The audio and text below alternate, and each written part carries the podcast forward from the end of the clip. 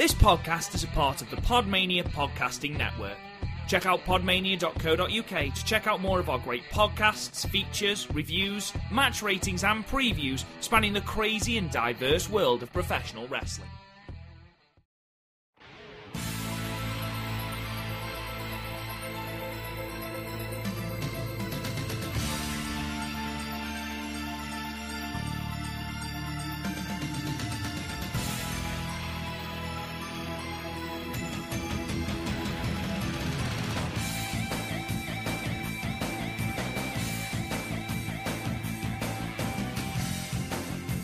Hello guys and welcome to another episode of The Young Lion Cast, your fortnightly audio source for all things New Japan Pro Wrestling. I am joined by my co-host Chris O'Brien. How are you, Chris? The world's still burning. It is, and I introduced it, has, it by saying the fortnightly thing. It hasn't been fortnightly in goddamn yeah, it's, weeks. It's, it's been like a month, hasn't it? Like I think, I think literally we haven't done a classic, so like... What was the last New Japan show? The last Actually, New Japan no, show was New Beginning. Yeah, fuck, we haven't done one since New Beginning because like we we did a classic the same night, like which in retrospect we should have banked. But uh, um, then I, I recorded a New Japan Cup preview, but literally the day I was editing it, like I recorded it with um, I've forgotten his name, but he does you know that New Japan World extension that makes it easier to navigate. Uh, Danny, hello Danny, if you're listening. Yeah, I, I recorded it with Danny, and lo- lovely bloke. And I feel really sorry it didn't go out, but literally the day I was doing it, um, New Japan went, oh, by the way, we're not running the cup. And it's like, well, what the fuck am I meant to do with this? God I almost burned my laptop. I literally almost burned my laptop. Well, before we before we talk about this, um, I just want to quickly go into literally uh, one of the only pieces of news coming out of New Japan, because obviously, as we've just said, they haven't run an event uh, since the New Beginning in Osaka. Um, so news has come out today that New Japan are cancelling even more dates, um, going up to and including May the third and May the fourth, which of course, not only is it Star Wars Day, it's also both wrestling Dontaku shows. Um Before I get your thoughts on that, Chris, I just want to quickly say as well that as we talked about on our Twitter earlier today, New Japan are entertaining the idea of running empty arena shows. So, Chris, before you get into that, what's your opinion on them cancelling Dontaku? And then after that, talk to me a little bit about whether you'd be interested in seeing some New Japan empty arena shows. Well, in terms of Dontaku, of course, it was like we, we saw... touched on this in the last Stardom cast, where like we, um, the Japanese government have been about tackling Corona, where they kind of have, but also like been as lax as they possibly could be because they didn't want to put the Olympics at risk. And it's only now that the Olympics are like, right, we're not doing anything until next year, but they're just clamping down now. Hmm. And like, ultimately, New Japan's going to be fine, and I'd rather have shows cancelled than pandemics getting worse. When it comes to like the empty arena stuff, it was cute when this wasn't as scary as it, like when it was like still like thirty people like in the whole of the country or something, and now it's foul, now the death toll is in the fucking thousands in basically every country, and it's like, well, d- d- but you still need a lot, a lot, a lot of people to host a empty arena show, and you still have a lot of. Um, people in very close quarter, and when you look at the New Japan roster, it's not a young roster. Like at least with someone like Stardom, it's sort of like, well, they're all like twelve years old, so it's fine. Hmm. Whereas you go to like New Japan and like sort of like name basically anyone who isn't Okada and Jay White, and they're all fucking ancient. It's not only that for me, but they obviously aren't going to be able to fly anyone in. So anyone who is currently at home, so I'm thinking Gaijin, so you're thinking Ospreay, Sabre Junior, I know that Tamatonga, so presumably Tanga Loa as well, aren't there. I assume Bad Luck Fale isn't there. Um, so you're looking at just your Japanese wrestlers. Um, are you going to be able to, because, you know, New Japan aren't just going to do the one-off show, they're obviously going to do a tour. Are you going to pull together, you know, a four to six week tour with a decent roster from just those people? Obviously, they aren't going to risk, you know, people like Tenzan, who's one hundred eighty, uh, Kojima, you know, people like that. You haven't got Liger anymore. You yeah, haven't got... Uh, yeah, you haven't got uh, Nakanishi anymore, so you, who do you call on? Like, even look at like look at the main event of last um, Dontaku. Both both um, Naito and Kenta are pushing forty. Both will have underlying health issues. Both will probably be, have been told to stay at home because of that. Exactly. When you take that into account, you haven't got the largest roster to pad out at all. So, I mean, that aside, a lot of what I enjoy about Japanese wrestling, and it sort of leads into our classic match review, the thing that I feed on, on in Japanese wrestling, especially when you haven't got the English commentary, is the reaction of the crowds. I mean, mm-hmm. it's a it's a it's a weird stereotype that's arisen, and I have no clue where it arose from. But it's this weird stereotype that Jap- by mostly perpetuated by people who don't actually watch Japanese wrestling or watch something like the Tokyo Dome shows, where oh yeah, it doesn't really get captured because it's so big. Mm. Um, and yeah, the crowds are, the crowds are really fucking loud. Like they don't chant, they're not going, they're not fucking going one fall and two sweet and shit. But they they They do like chant for the rest of the Saints. They, yeah, they cheer the good guys, boo the bad guys, unless it's Tetsuya Naito in, in Osaka. And yeah, like they they are loud and they do add a lot. And I think that was shown with Stardom doing empty arena shows. Yeah, I mean, looking at the Cinderella the Cinderella tournament, I think especially the final suffered a lot from not having a crowd to play off, because, you know, we spoke about this on the Stardom cast, how they'd they'd built, you know, almost a miniature, very basic storyline throughout the tournament, that Julia was going to be the babyface that won and Tora was going to be the, you know, the sort of dominant heel that needed to be vanquished in the final. And I think the crowd come that final um, would have played a huge part in it, but I feel it fell, you know, a little bit flat, and I think that was in part due to the fact that the audience weren't there, or, you know, there was an audience, but what was it, five hundred thirty-eight people in attendance? You know, yeah, in, in Corrican, that's less than half. Yeah, no, that's what Corrican can hold up. It holds close to two thousand, doesn't it? So that's uh, sixteen hundred, I think, is a, or is it eighteen hundred as a sellout? Well, it's it's close to a quarter. It's closer to a quarter full than half full, is my point. And yeah. And again, I keep the, like even taken away from empty arena shows, they kind of did, not only are, like they so played out, also like it's very hard. Like you look at all the, not just the wrestlers who'll be close together, or the ring crew. Uh, maybe they're gonna have commentary or something. I'm like, so it still involves a lot of people being very close together, and those people will be, like everyone knows, an at-risk person. So like there's a decent possibility those people will pass it on, and it's just not worth it. Like, just put everything on pause for a while. Because especially, like, with what we'd have online, it wouldn't be a satisfying... Sh- like, you'd, you'd have shows with really good match quality, but it wouldn't be a satisfying, memorable show.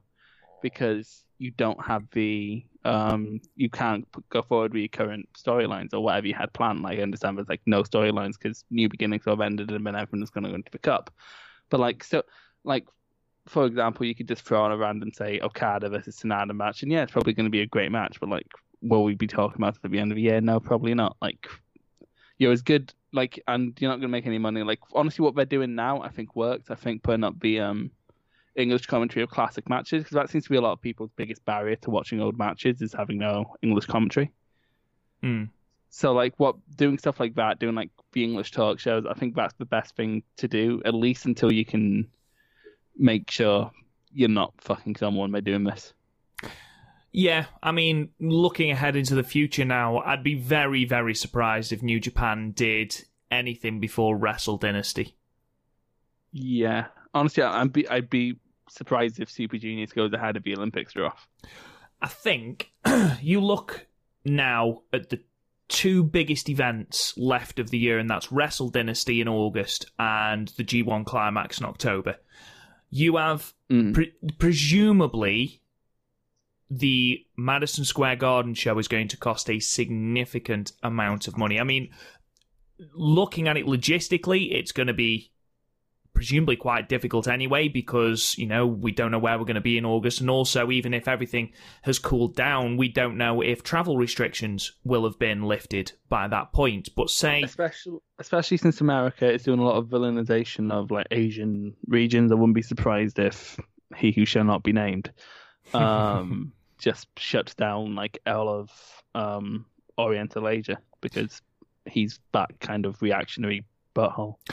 Mm, true. um, I mean, yeah, but ima- even if that does take place, they aren't going to want to jeopardize that show. You know, having billed it basically as a second Wrestle Kingdom show. Imagine if he did like a um, New Beginning in U S A twenty nineteen. Oh my God! The, the main event John- is an eight-man elimination tag involving fucking Jonathan Gresham, Clark Connors, and Jeff Cobb. Oh. Cat, um, Tetsuya Naito gets stripped of the I W G P Championship because he can't turn up to defend it. So it comes down. It comes down to Clark Connors versus Colt Cabana. That was the other bit of news I wanted to talk to you about. I wanted to talk to you about this before I went on, before we uh, came on air, but never mind. Um, Jordan Devlin is being stripped of the Cruiserweight Championship because yeah, so... he can't get to America to defend it. That's fucking so... bollocks. That is so unfair, because that is not something W W E have a history of doing. Also, um, he put on Twitter with um, holding the belt, which, by the way, looks so much better now that it's black and not purple. But, like, he was holding the belt, and he was, like, the one and only. And then Flash Morgan Webster was in the comments going, that's not what Regal said. And then Devlin just replied with, I'll chin, Re- I'll chin Regal. Oh. You're a confident man if you think you can beat up William Regal. Well, quite. Um, speaking of people who you are brave if you want to try and beat them up, let's get into our classic match reviews then, Chris, shall we? Segway. Oh my. But it's like, I don't know which one you're talking about, because to, to be fair, both men are, but I actually have a story. I have several stories spawning off from this. Well, let's let's oh my God. plow full steam ahead into the first of our three like reviews, Ogawa like Ogawa did. Um, so we're talking, of course, about uh, New Japan Pro Wrestling Wrestling World in the Tokyo Dome from nineteen ninety-nine, the fourth of January nineteen ninety-nine, in front of sixty-two thousand five hundred people, um, and we're talking about the infamous match uh, between Naoya Ogawa and Shinya Hashimoto, which went to a no contest in six minutes and fifty-eight seconds. Now, before Chris delves quite wholeheartedly into the backstory of this match, which is presumably the main reason you chose this match, not because you wanted to watch it. To be fair, like, um, I, w- the way we pick the matches for this is I give Rob categories, he picks categories, and then I give him options within said categories. He never picks the ones I want him to pick, because I, and it's it's so weird. So like, not I try to veer it towards the ones I want, and he always seems to go, "No, nah, I'm gonna, I'm really gonna fuck up," because I'll have like I'll start planning the podcast in my mind before I send them, and then um, Rob will decide, "Nah, I'm gonna fuck Chris up," and just pick some like the thing I didn't want to pick. Or, like, of all the options, this is by far the least funny, but also has the least, the most to talk about. It's weird. But yeah, it is. It's it was a it was a very, very weird one. Now, anyone who um, listens to these podcasts knows that at the end of our review of each match, we'll give our rating out of ten. And don't forget, you can check out those match ratings at w w w dot podmania dot co dot u k. Um, I think we can safely say, Chris, we're not rating we, this we're one. We're not we rating we this one. We can't rate this one.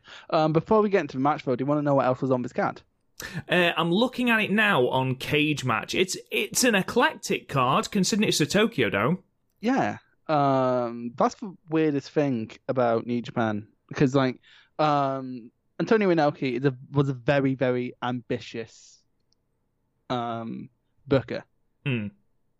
Like both Booker and, for example, like him and Giant Baba, um, two of the biggest stars in wrestling, went on to make two, the two biggest companies in Japan. Um, Baba very much sort of knew his own limitations. Like, for example, as he got older, he'd push himself further down the card, and like he knew people wanted to see him. But what he what he'd do is basically wrestle in, like, opening tags, and then like go by the merch table, and then like he'd run the Tokyo Dome sometimes, but not often. and then like for the most part he'd stick to like beating. He's basically he'd stick to what he knows will make money and doesn't want to push the boat out too far. Like the biggest um, outlandish thing he ever did was make Misawa beat Jumbo. But Inoki, on the other hand, is batshit fucking crazy.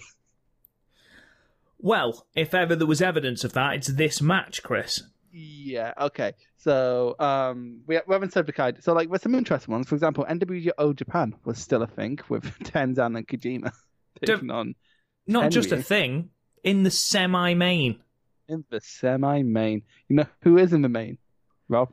Oh, fucking hell. The main event is the I W G P Heavyweight God. Championship match between Keiji Muto and the I W G P Heavyweight Champion at this time.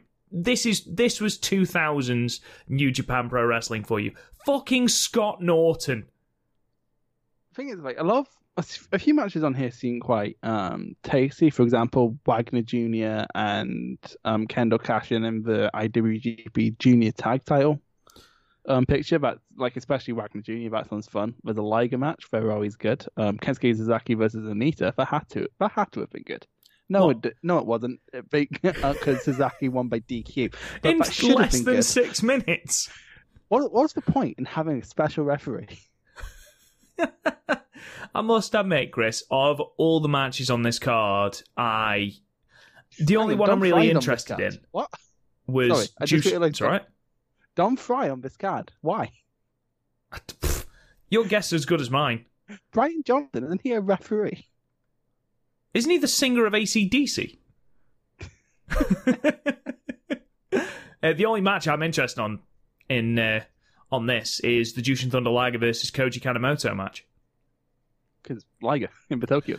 Exactly. Anyway, you just, you that's not what we're theme. talking about. Chris, talk to me about Ogawa versus Hashimoto. Right, so this has sort of started as a feud. Um, this was a much-anticipated rub match. We had two... Um, singles matches before. Well, we had several. No, no, we had two. We had six all in all. Believe it or not, this is their third one. We had we had three after this. Was this supposed to be the rubber match? Yeah. Um. So Ogawa bet Hashimoto at um Battle Formation in nineteen ninety-seven in the Tokyo Dome, okay. And then um Hashimoto as champion defeated Ogawa. Um, again in the Tokyo Dome. So this was like a Tokyo Dome trilogy. And no, this was the Osaka Dome, rather. So it was sort of a trilogy of different domes. And now we're back in the Tokyo Dome. Much, and this is a very hotly anticipated feud. Like, it's weird how, like, buried in history, like, you look at, like, All Japan and they sort of ide- um, idealize the nineties. But it's weird because Shinya Hashimoto was by far the biggest of the Three Musketeers at the time, but is by far the least discussed nowadays. Well, I think there's a reason for that.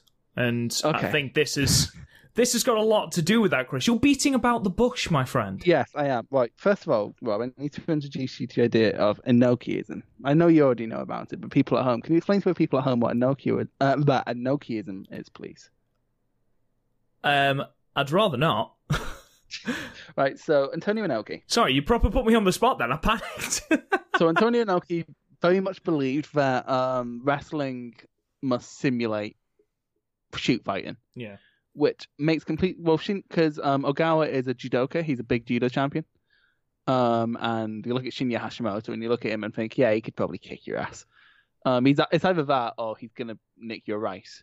Um, uh, so... Um, this sort of became a natural feud. And if you look at this match before it became a shoot, they were like shoot fighting, like pretend shoot, like um Josh Barnett's Bloodsport or like, I mean, no, a Suzuki match, something like that. It was, it was like a, and like that's over Inoki, um, Antonio Inoki envisioned. And like on the surface, that's completely fine. Like that just, that's just a house style. Strong style is very much like a shoot orientated style. So like kicking, a lot of kicks, a lot of strikes, a lot of submissions. It's basically M M A. Where Inoki went mad was he would start putting his wrestlers in real fights. So right. Like, put, so like Yuji Nagata, Jushin Thunder Liger, all these people who can't like shoot fight were put into shoot fights, and if they lost, they would lose their title. Okay. But the reason Keiji Muto, Keiji Muto fucking fled to All Japan, and like that's when All Japan was dying. Um, like Inokiism crippled like we'll get into it next time I do a story time, because like Inoki isn't basically crippled. New Japan, it's it's it's honestly a wonder they survived. But at one point, I think they drew less than ten thousand people to Tokyo Dome. Wow, Jesus like, Christ! To put that into perspective, imagine if um, less than ten thousand people showed up to a Mania, apart like disregarding last week's Mania. Awful. It, exactly, and so I am beating about the bush because you know what happened to this. So. Um, I should point out, it's never been confirmed that this happened.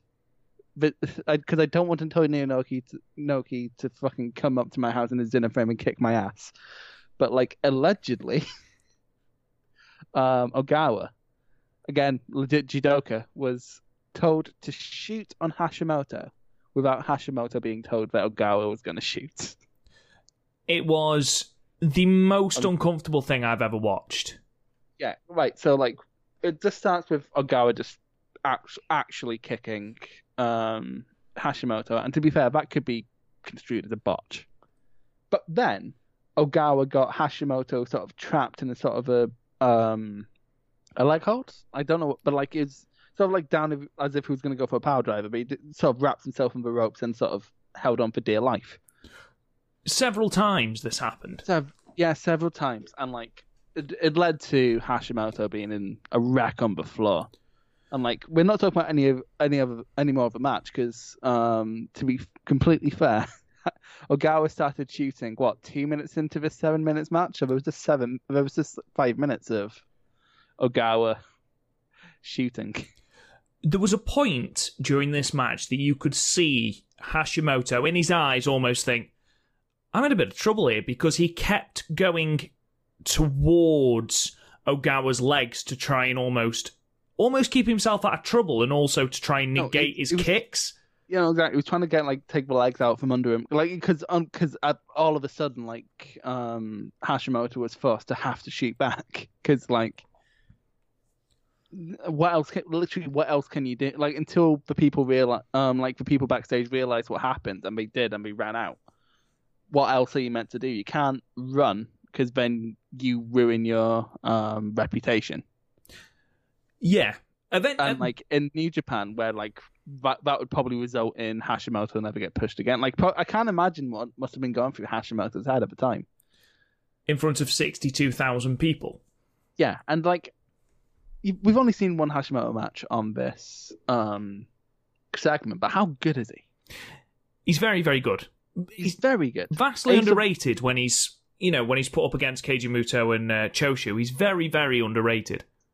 Um, do you, uh, yeah, no, that's the thing. You put him against like, ch- other people at the time, like Chono or um, Muto, and then you have, like, yeah, um, rising stars like Tenzan and Kojima, and then, like, you have your juniors like Liger, and, like, he, it just leads to Hashimoto being lost, which, which again, is weird, because he was the big draw for New Japan at the time. Yeah. Like, this feud did do gangbusters. And then just, it turned into a fight. So, so like, um, Ogawa represented U F O, which was... you laugh, Rob. I do. And, I do. And, and you should. Um, I'm trying to. I, I had what it meant in front of me, but I have lost it. Um, it's like Universal Fighting something organization. I think that that would make sense. Um, and he would take that. Place in different fight style fights, which basically meant M M A, and so like those guys came down, which is why you saw people wearing shirts that just said U F O on it. Yes. And then um, New Japan guys came down. You could see like it's super weird because like Tiger Mask still had his mask on. Yeah, he was not breaking kayfabe at all. It's like this is a shoot, but like thing is, if he came out without his mask, no one would know. But anyway, um, it's a bit weird, but because like. Then, like, allegedly, um, Iizuka, um, the one you hate, Takashi Iizuka, um, had, ended up getting um, Ogawa's cornerman, um, I'm going to butcher this, Kazunori um, Murakami, hospitalized. I've never loved Iizuka more. Iizuka more, yeah. And then, like, um, New Japan, um, Riki Choshu came out. and it's like I'm not being funny. Ricky Choshi's must have been one hundred eight at this point, and he, I was still very, sc- I was very scared for every U F O me- um guy's life before like everything was just sort of. But yeah, like how like weird a situation, like, and it's disgustingly common how often shoot things happen in New Japan, but like what, uh, and not only in New Japan, just in Japanese wrestling in general. Like Stardom's had one, had a shoot issue. I think New um All Japan's had one. Um, New Japan's had several actually. Like so many. Like it's it's disgusting how many shoot incidents New Japan had. Um, but like what makes this one especially weird is b- the head of the company told someone to shoot on his ace. Why was that? I. It, I don't know. Just Inoki, innit? It, it's, it's just like literally the best answer I can give you is because it's Inoki. Like that's literally the only answer I can remotely give you. Just ridiculous. Like, I have looked, Rob. I looked like an hour before we came on, and it's like, right, I'm gonna actually see if there's an answer to this. There's no answer to this. I can't find one. If anyone has one, someone please tell me, because like. This is up there with the great wrestling mysteries. Why the fuck did Inoki have someone shoot on his ace? Like, to put this in perspective, imagine if um, Vince had Brock Lesnar um, legitimately, like, take, knock out Roman Reigns for some reason. Or Randy Orton at SummerSlam. Or, I mean, to be fair, wouldn't you want to knock out Randy Orton? Um, so like, you're scared of Inoki but not Randy Orton? Yeah, Randy Orton's a fucking punk. Um, oh god. or like, or like, in imagine if like um, Triple H had Killer Cross shoot on Gargano, or if um, Gato had Jay White shoot, but had Suzuki shoot on Okada. Like there was no logical sense here. I think, I think it was to make Ogawa. He wanted Ogawa to.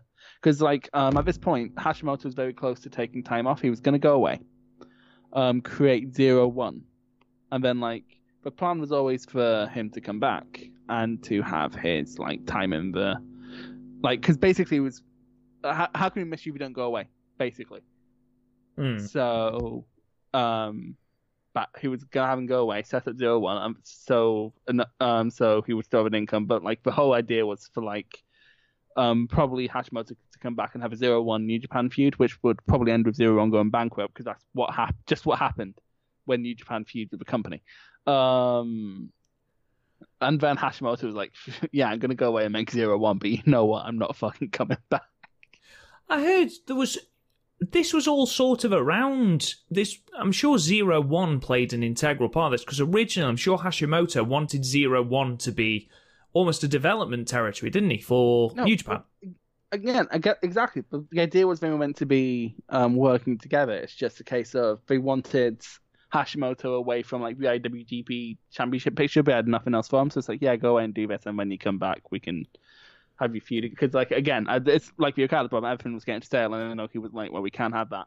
And then like, yeah, just for some reason, yeah, kick the shit shit out of the biggest star of the nineties.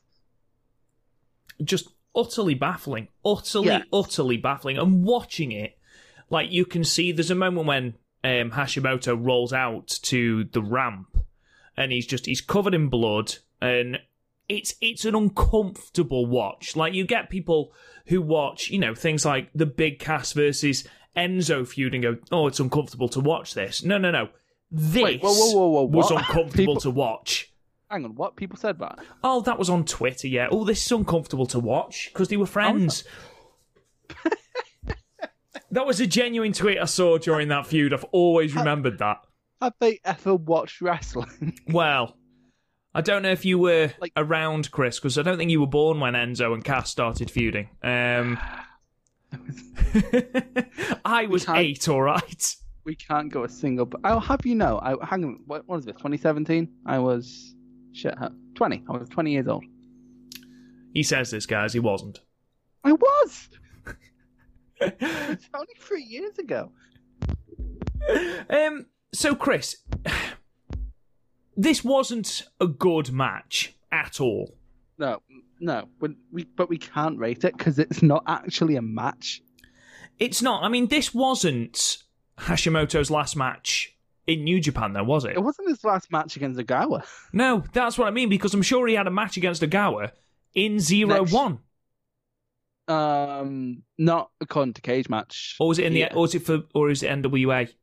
He had a match against Ogawa in the Tokyo Dome next year. Really? So it wasn't, not only was it not his last match for New Japan, it also wasn't his last match for New Japan in the Tokyo Dome against yeah, Ogawa. Looking at um, something, like, we want, like, Inoki basically wanted Ogawa to be the next big thing. This is how he's seen it happening. And then, um, yeah, Ogawa went on for a year. Was a big, nasty bastard, and then beat Hashimoto by knockout at the next year's Tokyo Dome. Well, this did lead to um, Zero One and Noah having a mini partnership where um, Hashimoto, kicked, in a weird reverse of fortune, kicked someone so hard that um, he, the other dude took the, whole, the match home early because he didn't want to keep getting kicked by Hashimoto. Well, in the video package leading up to this match, um, at least the one um, on the Daily Motion feed that we've put up on Twitter, um, it shows some footage of the Hashimoto and Ogawa match from, I think, November of the previous year. Mm-hmm. Um, fucking hell, those kicks from Hashimoto look stiff. Jesus! Yeah, like, yeah.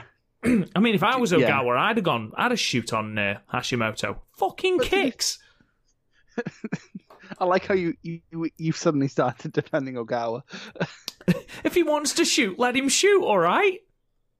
I mean, yeah, like, honestly, this is just an oddity in Japanese wrestling history, and unfortunately it's not, like, at least once a decade, you're gonna, you, at the least, you have a shoot incident somewhere. Like, name a company that have had that problem, and it's just a bit... gross. I like. I, this is the first shoot incident I can think of that actually didn't involve Inoki. It's it's like, one of those things of, like, you always talk about, isn't it? When you talk about Inoki, like Antonio Inoki versus um the Great Antonio, where the Great Antonio decided not to sell for Inoki, and then Inoki was like, "All right, I'm going to beat the shit out of this fat bastard." The man legitimately known to shoot on people. Why would you yeah, not no, sell for him? Because he's massive. He was like, yeah, he's only small. I mean, we, I remember we, by the way, um, Bill Burr, I think he had like a commentary over his match and it's fucking hilarious. The thing is, he doesn't, he doesn't actually know about wrestling. He just heard about this and he was like, oh, this is amazing. Ridiculous. Shall we move on to an actual wrestling match, Chris? Let's move on to an actual wrestling match. We should look at something good from New Japan next, shouldn't we? And that's exactly what we are going to do. So we are looking back. We talk classic matches. We're actually just going back a few months, a really. Classic. Yeah, a modern classic. We're talking, um, taking a match from the G one Climax two thousand nineteen night, seven block A action. So we're talking twentieth of July two thousand nineteen from Corrican Hall in front of one thousand seven hundred twenty-two people. And it's the main event between Kazuchika Okada and Will Ospreay. Okada defeating Ospreay in twenty-one minutes and fifty-six seconds. This is the kind of shit Rob likes, Chris. I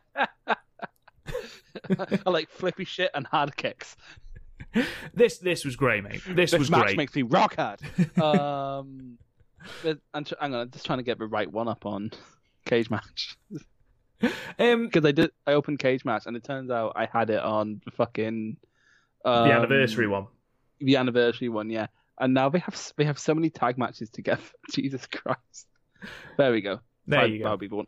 So, what? First of all, we should talk about how because we never got I, one reason I. picked this one was um well p- partly I was expecting you to pick the Kenta Miyahara versus Jake Lee match, but secondly um we never because we weren't doing the Young Lion at the time, we never got to talk about how insane last year's G one was.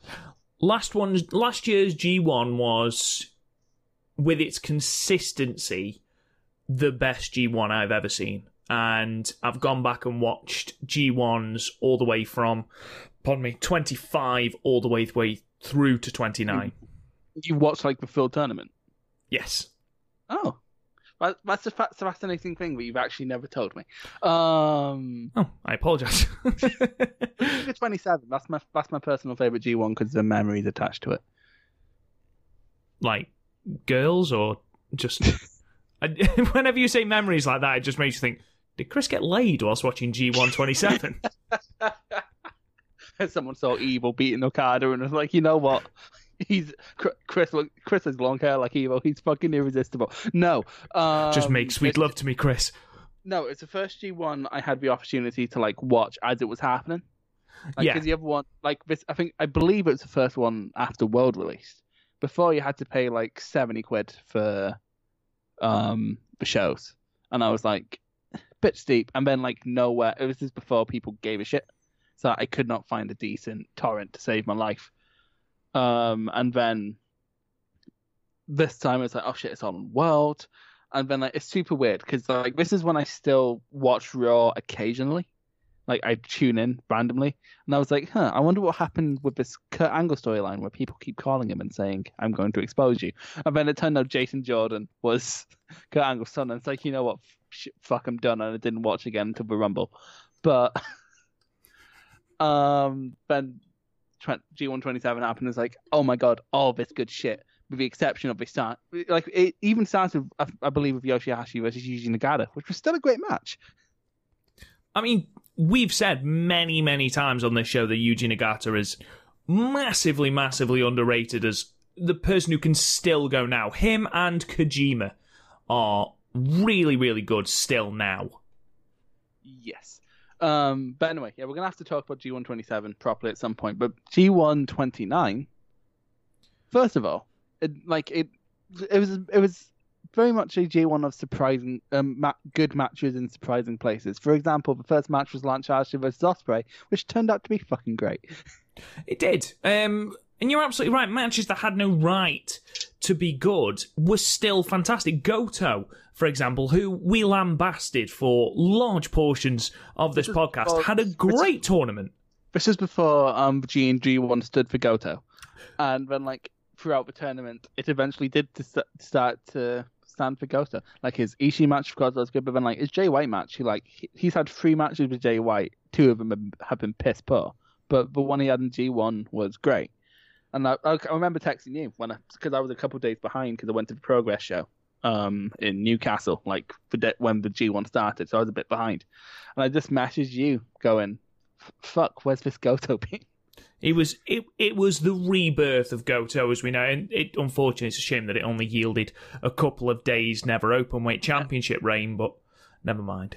Um, like then you had like Shingo being amazing. Of course, you had Ibushi. Um, Sanada was having the year of his life. It didn't translate a lot in the G one apart until he went against Okada and also Ibushi. Um, Kenta was starting to come out and was, got more heelish as the tournament went, went on, which um, came to being one of the best story beats of last year um, last year when he beat up Shibata.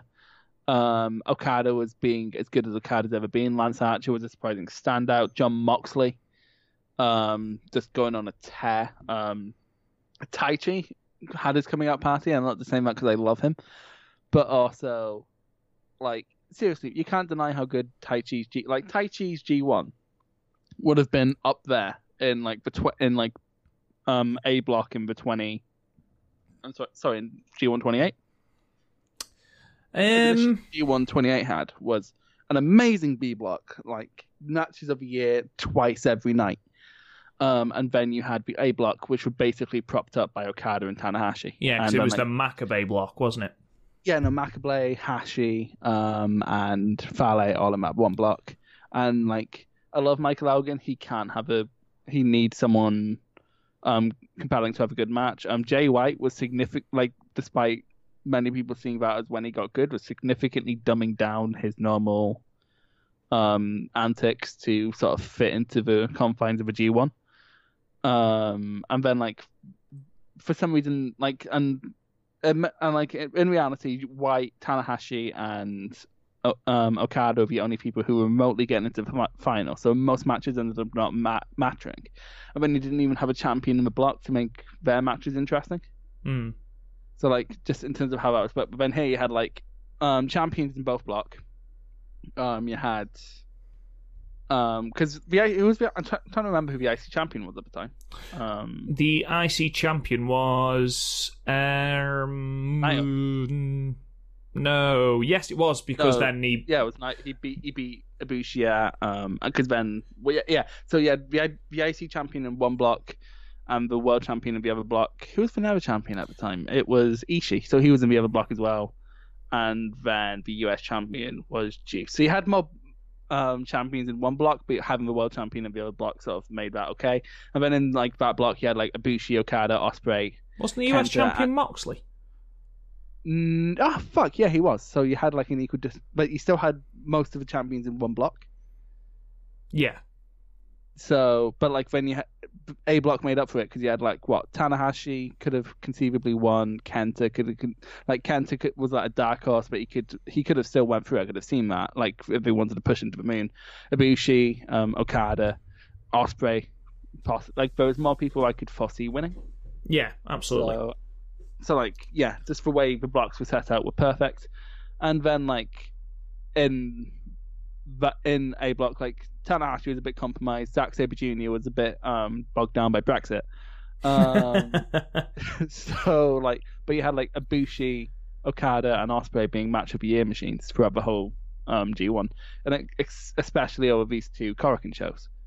Yeah, it's worth saying if you're ever going to watch a G one, and you like I understand like the um, need sometimes to skip shows is there. Never skip the Corrican shows. They always produce the best matches of the tournament because, like, you also on the next night, um, the night, um, a couple of nights before, you had um, Ospreay versus Ibushi, and then like, a couple either the night before or the night after, I can't quite remember. You had Ishii and Moxley. Yeah, and okay, you every, can go. You yeah. can go now. Sorry, it's all right. Every every night of this G one had match of the year contenders, and it's only because it's such a huge block of wrestling that sometimes you forget just how good some of these matches are. I mean, you know, the end of year awards, things like Shingo versus Ishii wasn't mentioned as our match of the year. Naito been, versus Shingo. You know, I've been meaning to talk to you about this. I think tournament matches should be counted differently just because of the context. Because actually, I'm going to go. I'll go into this um, when we get into the actual match. But like the context of this match made it much better. Yeah, absolutely. And I think as well the commentary team of Rocky, um, Kevin Kelly, Kelly and uh, Chris made this so much yeah. better with their commentary. And obviously, Rocky talking from a chaos point of view. It really, really did help this match along. So. Let's get into the match then. For me, there was a couple of stories heading into this. There was the progression of Ospreay, and they kept saying, so before, Ospreay was always facing Okada to prove himself, even at the anniversary show. Yet now, he is facing Okada legitimately as a threat, someone who can beat Okada. Okada is going through this tournament. They are talking about him being the first champion in, I think they said nineteen years to actually win the G one Climax. He was at four and oh, I think, or three and oh. Yeah, he was at he was at eight points at this point. Yeah, and Ospreay had one one, lost two. So, you know, Okada was very, very much the big dog, imperious, and Ospreay had everything to prove, but there was that undertone brought forward by the commentary team that Ospreay could be the person to defeat Okada. And this, we talked about Ospreay's year last year. He had an absolutely phenomenal year last year. And obviously yeah, now he's moved it's up. It's not a hot take either. Like, it's the most cliche thing you can say on a wrestling podcast. Oh, Os- Will Ospreay had an amazing twenty nineteen. Yeah, absolutely. Everyone is saying, but everyone's saying it for a reason because it's damn true. But here, I feel this match, this storyline was the thing that was the coming out party for Will Ospreay. Yeah, well, I should, we should first of all say, like, going back, I want to say until, like, um, Tokyo Dome the year before, you could probably pick a ten out of ten match from Will Ospreay every month. Yeah, one hundred percent. That's how, ins- that's how insane this man is right now. And, um... They, these two had faced earlier in the year in what I felt was a disappointing match. Did you ever watch that match? Which um, one? Ospreay, Okada Ospreay at the Cup. Um, yes. Yes, I did. And it, what, it, what do you think of it?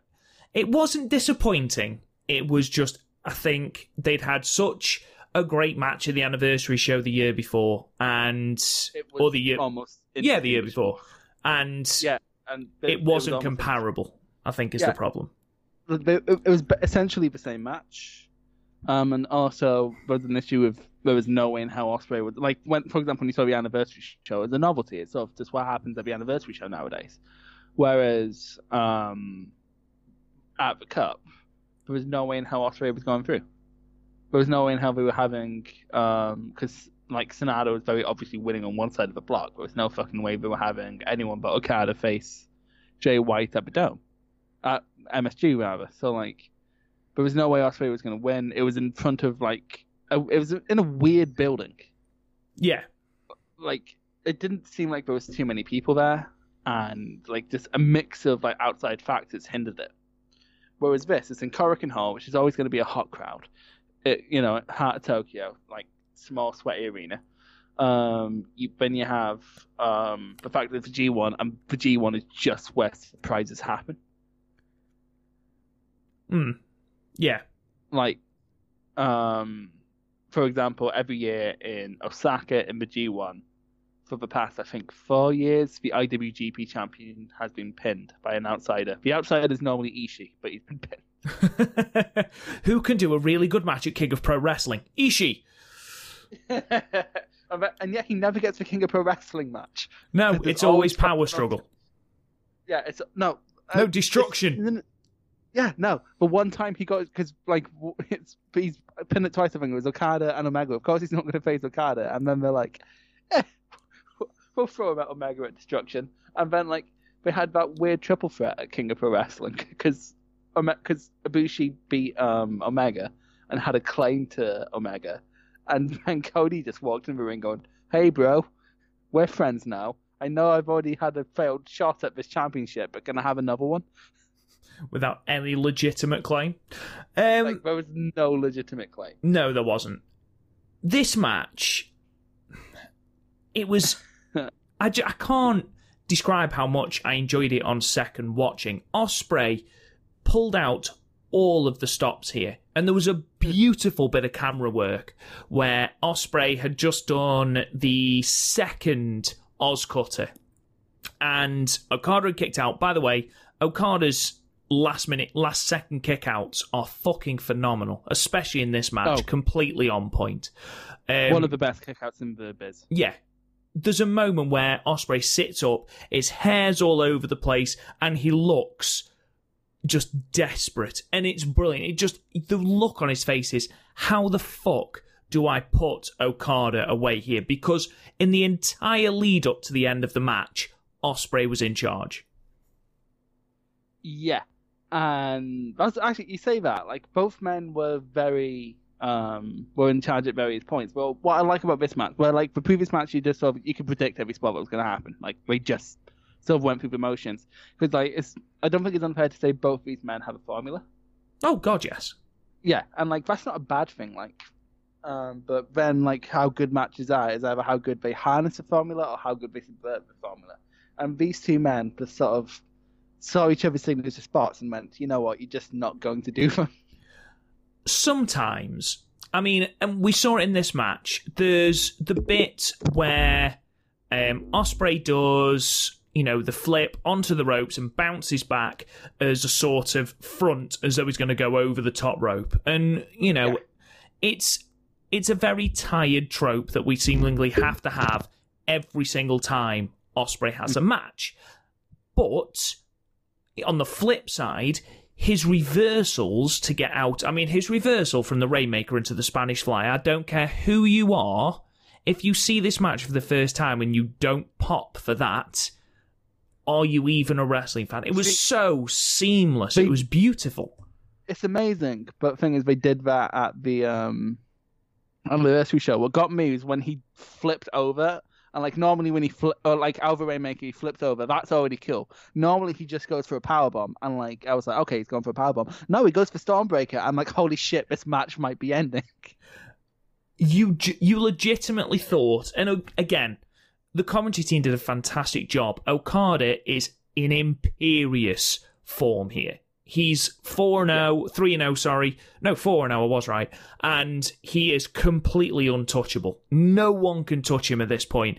And you genuinely think that this junior heavyweight, because at this point Ospreay is the junior heavyweight junior champion, champion, is going to pin Okada.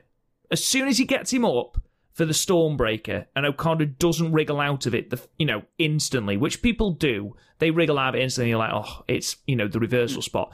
Okada doesn't. He waits, and he waits, and you're almost like, fucking hell, is Ospreay going to hit this? And then he wriggles out of it, hits the tombstone. But it's just, everything they did was timed so beautifully. Like, I've never, it flowed like water. It was beautiful. And, um... but also, like, we didn't, like, Ospreay didn't wrestle like a junior throughout the whole thing. Like, I think that was, like, before, it was sort of like the novelty of a junior wrestling like a junior against a heavyweight. Whereas now, Ospreay's throwing chops like he's fucking Walter. I mean, there's a... Ma- and, like, a chop made the crowd chant for him. That chop, I, that's exactly where I was going to go with this. I was just going to say, the start of this match, Okada sort of treats Ospreay, like, as you said, that novelty, that junior heavyweight. And then that moment where Okada, because they had the spot with the chops where Ospreay's laying into Okada with the chops, and Okada's just completely no-selling them. And then later on, Ospreay lights him up with this chop, and he catches it, so it thunders around this arena, and the Corrican crowd absolutely explode chanting his name.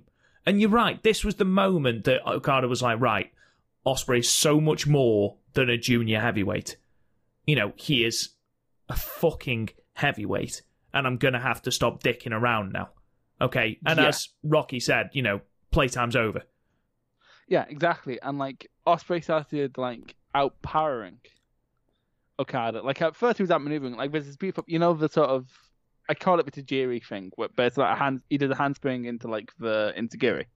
Yes. Um, he but um, so he did that. Okada ducks, but o- Ospreay somehow sees this and fucking p- backflips over him like he's a fucking Power Ranger, and then just does it again.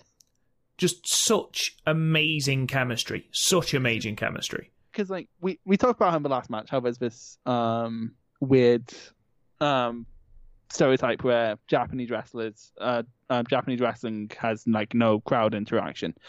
This match sort of busts another um, Japanese wrestling trope where it's just sort of um, two people in black pint tights beating the shit out of each other and people enjoy it for some barbaric thing. No, but like there was, despite the fact this match moved so fast, there was logical movement in everything. And like there's this weird thing where people think um, wrestling fans of today, so like me, like you, uh, just into the most gifable parts of wrestling, we just want the, those big flips. And yeah, we want those big flips, but also like, they ring super hollow.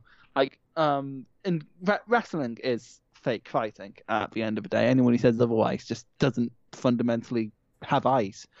And, um, so like in kayfabe, like Will Ospreay flip, um, flipping around someone to outmaneuver them is no different from Ishii knocking the shit out of them with a fore- forearm. So like, I don't. I, I. I. forgot where I was going with this. But... You're just shitting on the basic premise of wrestling. I believe was your no, uh, was not, your end I'm game. Not, I'm, I'm not. No. No. It's just a case of like I'm trying to illustrate. Like for example, I used to be one of those people who didn't like Ospreay. Like I liked him for the Jimmy Havoc stuff in Progress, but I was in my head. I just I sort of justified that as Jimmy Havoc being such a good heel. Whereas like when he started like just getting me into it, it's like it's it's something that to realize it's like. Okay, so, like, the flip-offs he does are as legitimate as, like, the strong-style shit I love as well. So, ha- having the two mix is just sort of perfect. And then, like, the power game he had, like, where he got Okada up into a tombstone position and started kneeing him.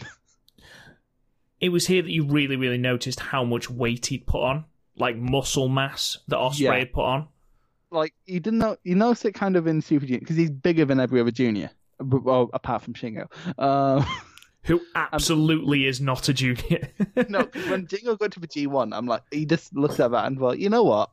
This feels right. He's in the Ishii mold, isn't he? Yeah, no, that's thing. He's perfect for the Minerva division, which Ospreay wasn't. That was that was a weird part of last year. Um, but yeah, I this match is just so. It's very hard to put into justice how good this was. Well, I mean, to give it some sort of credence, Meltzer gave this five and three quarter stars. He, he he gave Ospreay versus fucking Kenta four and a half stars. So what the fuck does he know? True, but if he's willing to give it that much, you know, it's obviously a very, very, very good match, and it's yeah, didn't, my didn't top five matches for the tournament. For the ter- I'm trying to think what tops this. The Ibushi Ospreay match from the night before actually does top this for me. The Shingo versus Ishii match, the Shingo and Naito, Shingo Naito match, um, the Moxley Ishii match. I wouldn't put that above, but like, yeah, that's probably the top five. Thing is, like you, we say that, like I've, I've, no one apart from Fale had a bad tournament. No, I agree with you. I agree with you.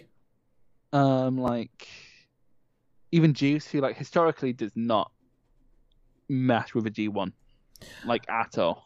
I mean, Cobb had a tired tournament. I don't think he had a bad tournament. I just I think, think it was very tired, this, very laboured. I think this tournament sort of exposed, like not exposed. That's a, that would that would indicate that Jeff Cobb's a bad wrestler. He's not. He's exceptional. But again, we were just talking about the most givable parts of wrestling. That's kind of all uh, all Cobb has. Yeah, which I, is, no, which I get is that. Fine. Which is fine when he's in tag matches for the most part, and then has like a title match once a month in like P W G or something. But or like turns up on a weekly show and aren't like Ring of Honor and squashes a jobber. But then like you had him in this tournament, and you had Moxley, who's having the best matches of his fucking life, and he can't do anything with Cobb. You know, it's that kind of thing. And like that's fine, like, but it does show that Cobb has a ceiling. I assume we are giving this ten. I, I, do, do I look like a contrarian? Well, I do, actually.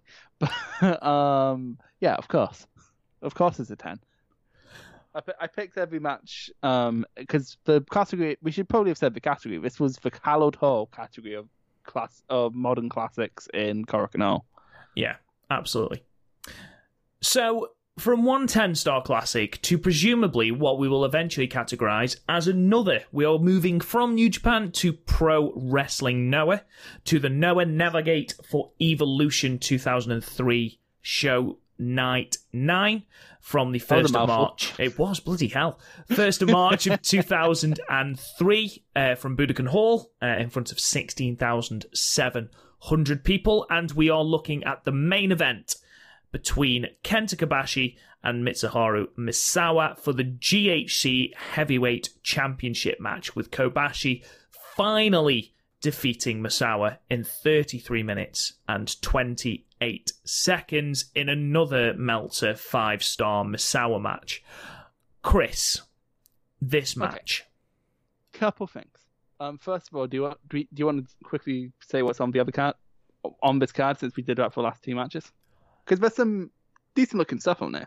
I mean, looking through the cards, you've got Kenta and Marufuji versus Hashi and Kanemaru, um, which got also got four and a quarter stars from Meltzer. Two Cold Mel- Scorpio. Back in the day. Two Cold Scorpio versus Just Cold Scorpio. Just Cold Scorpio um, against not the Ogawa, surely. No, I think it. I think it's just an Ogawa. Um, I'm sorry, I like how we just didn't... Hang on, I do have his Wikipedia. Yeah, no, it's a different Ogawa. Yeah. I was I was like, what, really? No, of course not. Um, yeah, Junaki Ami on the undercard. Fun fact, part of the reason... Um, we'll go into this when we cover that period on the classic, but like, basically one of the reasons, um, ironically enough, Misawa wanted um, to do stuff differently in All Japan, and um, Giant Baba's um, wife wouldn't let him, was he wanted to take people like Kobashi, Kawada, Taue, and himself, and like the Agent Gaijins like Vader and Hansen and Johnny Ace out of the main event and start pushing guys like Akiyama. I know Akiyama uh, was at the forefront of that, yeah. Yeah, and then like Misawa was like, fine, I'll go make my own company blackjack and hookers and the Yakuza for some reason. Um, but yeah, so matches like this and Noah actually didn't happen all that much because Misawa, while he, like he recognized like people like him and Kobashi did have to be in the main event, he wanted to push people like Akiyama, like Takayama, for a lot of yamas. Um, a lot of young lions coming up. Like, like you look in here, like Akira Tower, who's one of the four pillars of heavens on the undercard. Yeah, absolutely. The under undercard. He's in the second match. So, yeah, and then you have like Rikyo, um, and like so. There's just but there was a lot going on in Noah. Like this is after this is after formation. This is after they established themselves. So like we're in Budokan Hall, um, because for a lot of people, Noah just sort of replaced All Japan. It naturally it naturally carried on from yeah. where, you know, the golden age of All Japan sort of there's, left off. There's definitely more strong style elements within Noah Starvo. Like it's a like a mix between King's Road and Strong Style? Well, there are a couple of moments in this where Strong Style certainly prevails. Oh my. First of all, um, we haven't actually talked about classic Noah's aesthetic. What do you think of like the Emerald? Well, we talked about it briefly on the last podcast yeah, because obviously we had Takayama versus um, yeah, Kobashi. Kobashi. But like we didn't actually like it's, we talked more about how it compares to like current style. Just what do you think of it in general? It's it's different. Yeah, I'm not like in hindsight. Like I didn't, I didn't like the green being taken away because of just because of how long it'd been there. But like in hindsight, the current look is so much better. I'm not saying I'm a fan of the current look. I find the current look a bit clinical, a bit clean, a bit a bit drab. Yeah, a bit boring, really. Whereas you know the green matting of Noah was well, especially during its. Yeah, really poor a, times was the thing it was known for. There's a middle ground, I think. Like, there's just because you're not making like Batman versus Superman doesn't mean you need to make Yellow Submarine. You know, there's a middle ground. Okay. I, I okay. I'm I'm confused by the I'm confused by the Beatles reference, but okay. Just because you're not um, Ariana Grande doesn't mean you have to be Pink Floyd. Okay. Has, has this metaphor gotten away from me? I just really, really don't want you to ever mention Ariana Grande and the hallowed band of Pink Floyd in the same sentence again. I, I literally just mentioned how far apart they were. Good. I hope you realise that. Um, now, this I've been match... a bit mean to Ariana Grande, but yeah, she's not a Pink Floyd. Anyway, anyway, anyway, this match... This match. Um, first of all, last time you saw... Well, not the last time you saw Kobashi. Last time you saw Kobashi, saw Kobashi was in this guy's. This is the first time you've seen grumpy old man Misawa. At least for this... I don't know what you've watched outside of this, but like for this segment, it's the first time we've had grumpy old man Misawa. For this segment, it is grumpy old man yeah. Misawa, yeah. So what do you think of um, grumpy old man Misawa? it pays...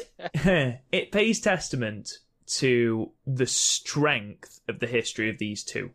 Because going into this match, there was one storyline, one strong storyline, that's Kobashi wanting to finally beat and finally ascend above Misawa. Because Kobashi was always seen as Misawa's number two.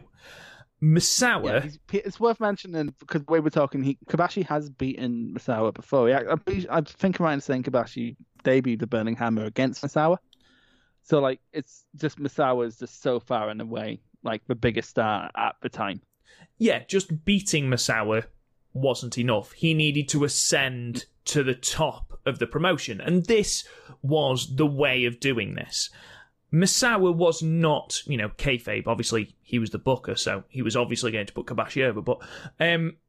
In kayfabe, Misawa was not letting his best friend usurp him without kicking the ever-loving shit out of him. Basically, he just looked at him and went, you want to take this from me, you are going to have to go through me. And Jesus Christ, did Kobashi go through him. There's this moment at the start where Kobashi goes for a back fist and Misawa's just sort of like, eh, eh, eh. like he didn't, but like just the way, just the way like Misawa looked at him going, you're really going for that right now, already, all the really, time You've, like, do you really think that's gonna work, son? There's a, um, I, I know I talk a lot about camera work, and I sound like such a fucking dork, but I don't care. There's a moment where I think we're about I think we're about twenty, twenty-five minutes into the match, and Kobashi is on all fours on the ramp, and Misawa is on all fours in the middle of the ring, and the cameraman catches them just literally locking eyes. They're, they're miles away from each other, but just catches them locking eyes. They're both on their knees, exhausted, knowing that they've already thrown so much at each other, but they've got to throw even more at each other. And just that look of, here we go again. And it was, ju- it was just an amazing moment. Well, that's the thing. Like, that's, again, that's part of the reason Noah... Uh, being created, because uh, Misawa, when he was the president of All Japan, wanted to update the um like how the aesthetic, like the aesthetic in All Japan was and kind of still is very old school, like very fairly minimalist. Is like shot like an old territory thing, whereas Noah wanted like, like more better camera work, because like at the time one of the main competitors on W W E on um, T V rather was W W F W W E. Yeah. And like they were like, well, we can't compete. Like we, we, it is possible for us to compete like this, but like we're not for some reason. Yeah. Like you sort of, you sort of see that, especially in the entrances. They have like this very unique thing where they're like following them from backstage to, um, the outside. And so it sort of retains that sort of real fight feel while also having the bells and whistles. So it's, I quite like it. Yeah. Um. Obviously, we talked about Misawa, you know, Misawa being the head of Noah, and after this, you know, he wanted Kobashi to ascend above him so that he could sort of take a back a back well, seat. Um, and we talked about that actually yeah, in the previous Kobashi match. Did. We talked about that in the previous match yeah. about how Misawa, you know, wanted to put more people into the main event ahead of himself, and here he was trying to put Kobashi on top. And good God, those Kobashi and chants! Fair work. It yeah, it, it worked. worked. It really he went, did. He went on to have. A- Is it still the longest reign in company history? I'm not sure. Like, really, the only reason Kobashi wasn't on top for long for longer was because he um, it's weird. He had like several injuries. So, like before this, he was meant he was uh, apparently penciled in to be the first G H C champion, but then um, he had, he desperately needed surgery, so went off off the, on the shelf for like over a year. So, like Misawa became first champion, which to fair still makes sense. And then Kobashi came back. This is him getting it back. And then um, got, I, I can't remember in what order it came in. First of all, he got um, a tumour on his liver, that, or I think, that turned out to be cancerous. And then, um, you know those uh, machine gun chops he does, but somehow Kojima can't do and have be good, but um, Kobashi can do it, and you wince. Um, turns out that's really bad for your shoulders, and he had to get emergency, emergency um, surgery on both shoulders, cause he, and it's apparently attributed to the shotgun chops. Jesus Christ. I know. Jesus. And somehow Kobashi's still alive. Honestly, like, it baffles Kobashi, me. Like, it, it is, it's like, Kenta Kobashi's like the fucking Ozzy Osbourne of wrestling. It's like, how the, how? Just, I mean, we, we watched, because obviously Kobashi wins the championship at the, uh, at the culmination, the climax of this match, sorry. And then we watched um, the Takayama match, which is a title defense, you know, later on from this run. Um, and it's interesting to see how Kobashi changes, because obviously here he was the massive underdog, yet against Takayama he had to be, you know, the champion. And it's interesting to see the difference in dynamic. I think I prefer him as the underdog. I mean, here... He just he played the face so well, and I think that's testament to how well Misawa played, as you mentioned, grumpy old man Misawa. Um, talking about some of these spots, I mean, Misawa coming off the apron early on and literally smashing his own face open on the guardrail. Oh yeah, where he did the sort of flip over and land on his feet, but no one does better. Like loads of other people do it, no one does it as good as um, Misawa. And then like just sort of is like, you know what, I I don't need my neck, and just impaled himself on the... Speaking of Misawa's neck, Kobashi's... Uh, okay. Did Kobashi just think, do you know what? Misawa doesn't need a neck. Every time I do a suplex, I'm going to drop him as high as fucking possible on his neck. Okay, fun fact, that's also a point raised of when they left Noah, um, left to make Noah, that they wanted contracts with better um, healthcare, we were going to be doing shit like this. Honestly, there was a there was a segment in this match where I think Masao was hit with three consecutive suplexes, and all three get progressively higher and higher until the last one he's literally just dropped on the top of his head. Yeah, there was no protecting yourself from that one. Um, there was also a particularly nasty brainbuster later on in the like at the latter end of this match. There was, there was, and it was like on. You think like I'm trying, I'm trying to think of like a comparable brainbuster because it's really hard to do without like going nineties Joshi and having Garth come up from come from nowhere to call me a mark. Um, He's been on this call the entire time. It's just like I, I say, I say Akira Hokuto. Garth just goes mark and goes away. he, he, it just turns out he's been sitting in the corner of my room the whole time. It's like, Garth, get out! You've had the virus, and my dad's at risk. Anyway, um, yeah, this we we haven't got onto the elephant in the room with this match yet, and I kind of don't want to because oh my god! Yeah. Right, so first of all, um, Masao sort of had the dive to the the Cody dive where he landed on the ramp that sort of elevated to be just on the ring, which, by the way, I used to hate that. I love that now. I love that shit. Okay. Um, but anyway, so lands on this thing, and then um, they sort of scrap for a wee bit, and then Masao's just sort of like, you know what? Kobashi's going to die now. And then like, a tiger suplex, which sounds innocuous enough, off of the ramp. Onto the floor. Yeah, it was... Onto the floor. And... Again, that might not sound... This is after a brainbuster on the ramp. Yeah, this this doesn't sound too bad, but the ramp is raised, so the ramp is level with the ring apron, because the ring it's apron leads straight into the ring, uh, similar to the A E W ramps now. Fucking hell. Like, what, six foot two? That has to be at least five foot something. Like five foot three, five foot four. Yeah, dropping him round his neck. Like, Bashi's not much taller than the... So, like, imagine, like, it's not, it's about the same height as, like, the Raw ramp. So imagine someone being suplexed off the Raw ramp.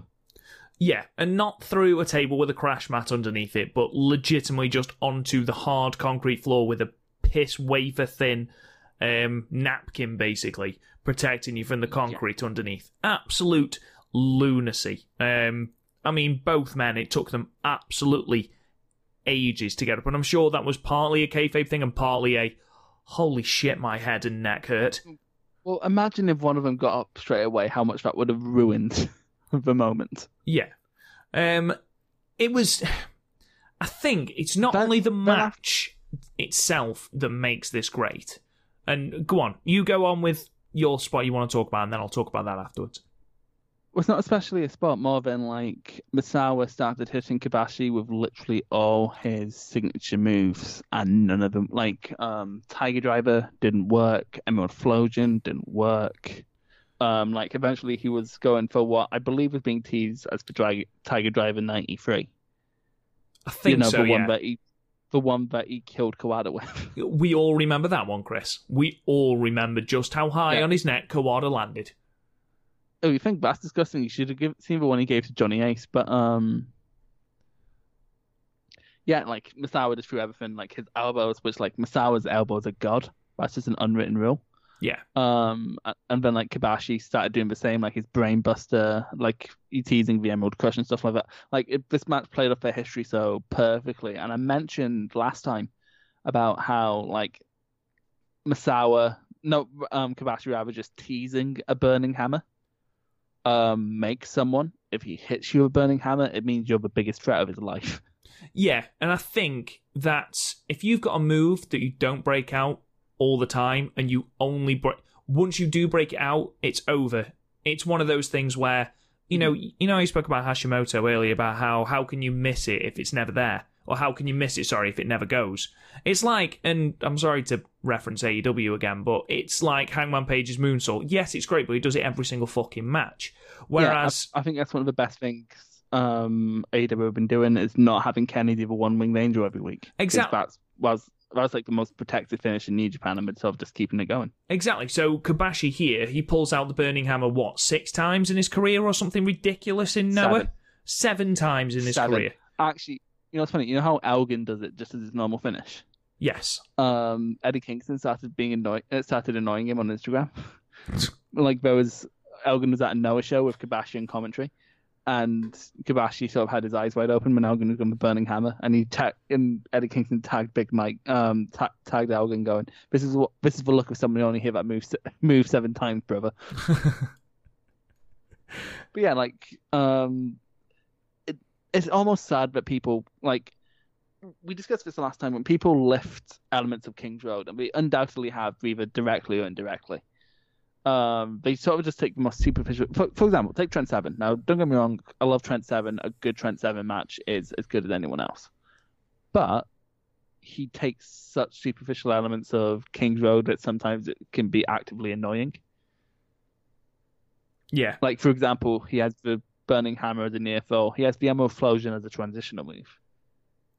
Yeah, like, you know what I mean? It's, it's like, and like that, that's just an an example. Like, so many people try to emulate King's Road, not quite getting what made it good. And like, it's sort of like it's the long, it's the interlaced storytelling, and you see the interlaced storytelling here, and it's sort of like, yeah, this feels like a match between two people who have had half a million matches, between two people who know each other so well, between two people who have essentially started a wrestling revolution by leaving a company. Basically, the best way to describe this match is the end of an era. Yeah, like, um... I'm, t- I'm trying to think of a movie comparison, but I'm really struggling. Because you've watched no movies whatsoever. I've watched some movies. I watched a movie last night. What was it? Um, it was... Shit, what was it? It was on Disney Plus. Um, shit, what was it? It wasn't that good. Um, oh, it was Sword in the Stone. I watched Sword in the Stone last night. Oh my god, my girlfriend loves that film. To be fair, I, I used to love that film when I was a kid, and and then I grew up. Was that a shoot, bro? My bro, god. You should have... no. Are you going no, all no, Ogawa no, on my girlfriend's Hashimoto? That sounds like such an awful... It sounds number. awful, um, doesn't it? But as I said it, I was like, that no, is you, rank. If you overheard that, you're definitely going to have to explain. I've got a no, horrible no, feeling she has um, heard it. No, it's it's just a case of, um, with Disney films, so many of them sort of like have layers. Sword of the Stone is just sort of like, like a base level Disney. I, I'm, scared, I'm just digging myself into a bigger hole. Just stop. Just stop. It's okay, Chris. It's okay. just just leave it there, mate. It's fine. Basically, guys, we love that match. It's great storytelling. It's simplistic storytelling at its best. Am I right, Chris? And also, like, and also both men die a lot. Yeah. Both men have no regard for their neck whatsoever. Um This would go on to kill Misawa, actually. In hindsight, it's quite... Inco- actually, you know what's really uncomfortable in hindsight? I was on the first Noah show. Um, Akiyama turned heel on Misawa. And... No, not on Misawa, because he was too much about... Anyway, um, hit, um, Misawa was finished. And then, like, E M Ts came out to pretend that, to pretend um, Misawa was in proper trouble. In hindsight, that's just one of those things. There's a, yeah, hindsight's a wonderful thing. You can't you can't look too much into it. They, there was no way they could have known they what did. was going to happen. No way they could have known yeah, what was going like, to happen to. It's sort Misawa. of like when um Joey Styles shouted, "Oh, I'm sad that um the suicide dive didn't work on Mike Awesome or something." It's just sort of like in ever, it's hallowing. But anyway, we that, that's sort of a bad a bad way to end it. So Rob, um, I'm going to ask you this right now. What kind of thing do you want for next time?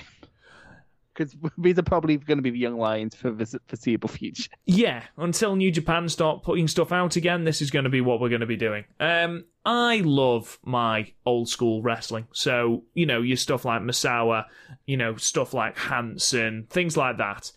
Surprise me so with shit hoss, like that. You want hoss matches? I basically want some hoss. Well, I want, I want hoss, like, and I want storytelling. And I'm, I'm spacing up Stan Hansen matches for a reason, because there's not a lot of like amazing, amazing ha- Stan Hansen matches. Like, you've already seen the peak, to be quite honest with you. You take that fucking back.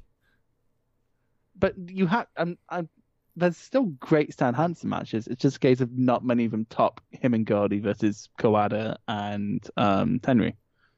Well, I tell you what, the ones that I want for next time, because you're going to message them with me tonight, I know you are, I want some great deep storytelling, uh-huh, or all-out hoss battles. Okay, that's going to be two of the categories, but we do need three, so I'm going to... Okay.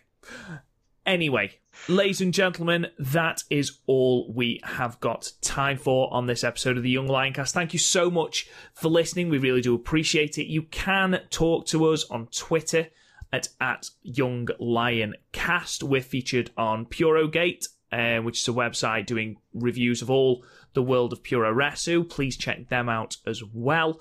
Um, you can subscribe to the podcast absolutely anywhere you get your podcasts, whether that's Google, whether that's Spotify, whether that's Apple Podcasts, we are there. Um, check out the website, w w w dot podmania dot co dot u k, for archived episodes of every single episode of The Young Lion Cast. Um, you can talk to me on Twitter at, at RealRobGoodwin. Chris, where can they find you on Twitter? And, oh fuck, was it Anbushi? Anbushi. Yes. Okay, and how many I, I, A's I, has that I, got I in it? Fuck, hang on. Okay. Because last, because last time I had to go check, and then my internet crashed. Okay. Well, whilst... so we can we can go on. We can actually do this. Hang on, and it is one A and two N's and Bushi. Okay, there you go, ladies and gentlemen. If you well, want to go like and follow Chris there, Bushi. Yeah, and Bushi. There you go. Anyway, thank you so much for listening, guys. We'll be back in two weeks' time with another episode of the Classic Match Review. Thank you so much, and we'll talk to you guys again soon.